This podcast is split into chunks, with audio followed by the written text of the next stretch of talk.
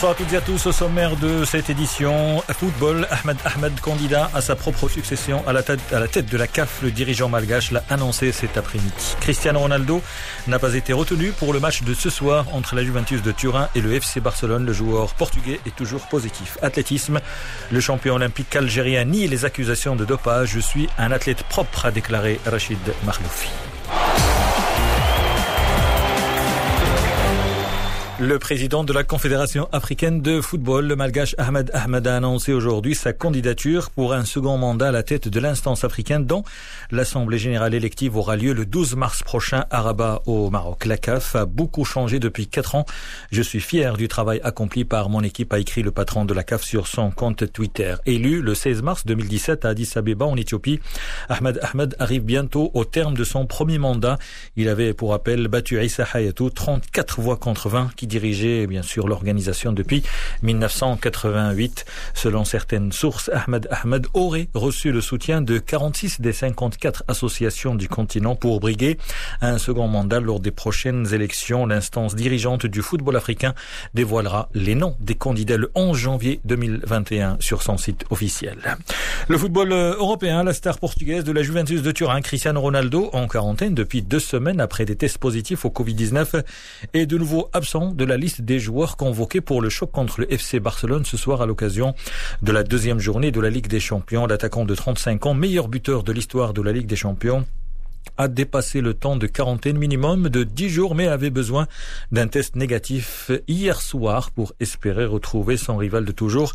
Lionel Messi, le quintuple ballon d'or, qui ne présente pas de symptômes, vit à l'isolement dans son domicile turinois. Le match, pour rappel, débutera tout à l'heure à 21h et le Barça, comme la Juventus de Turin, espère l'emporter.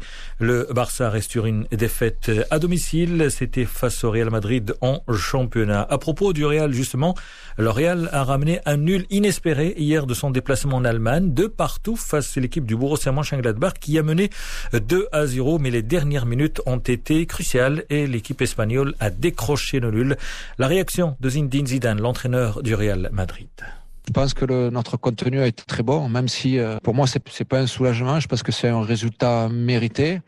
On aurait aimé gagner notre match parce qu'on fait tout pour gagner euh, le match. Et c'est vrai que de temps en temps il y a une équipe en face qui nous a mis euh, en difficulté sur notamment deux trois actions. Mais on est bien revenu. On on s'est pas affolé. On a continué à jouer. On a continué à ouvrir le terrain à, mettre de d'amplitude et de pro, de profondeur. Et, et on est revenu avec du caractère et c'est ça que je retiens parce que finalement, euh, perdre 2-0 en Champions League euh, et, revenir comme ça à la fin, c'est un bon sentiment. Enfin, moi, en tous les cas, si on continue à jouer comme on l'a fait, euh, comme ça, on fera de belles choses et on gagnera des matchs certainement. Ça, c'est sûr et certain. C'était Zinedine Zidane, l'entraîneur du Real Madrid au micro de Frédéric Hermé, notre consultant pour le football espagnol. Le Real Madrid avait perdu lors de la première rencontre battue par Donetsk au score de 3 buts à 2. L'autre équipe espagnole aujourd'hui, le FC Séville affronte Rennes. Et puis le Paris Saint-Germain, finaliste de la dernière édition, battu par Manchester United dans l'ouverture de cette Ligue des Champions, la phase de groupe contre les Turcs de Pachakrar.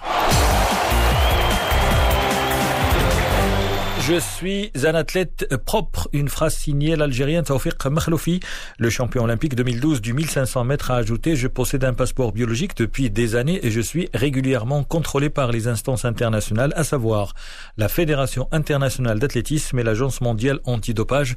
Une réaction de l'athlète algérien pour dénoncer, je cite, une campagne calomnieuse, une tentative malsaine qui vise à nuire, à ma réputation et à l'image d'un champion olympique. Le nom de Makhloufi a été cité dans un reportage diffusé le week-end dernier par une chaîne de télévision française à propos de la découverte en septembre dernier d'un sac contenant des seringues, des diluants pour injection et perfusion, des compléments alimentaires et une pompe pour perfusion à près de Paris où l'athlète algérien s'entraîne parfois.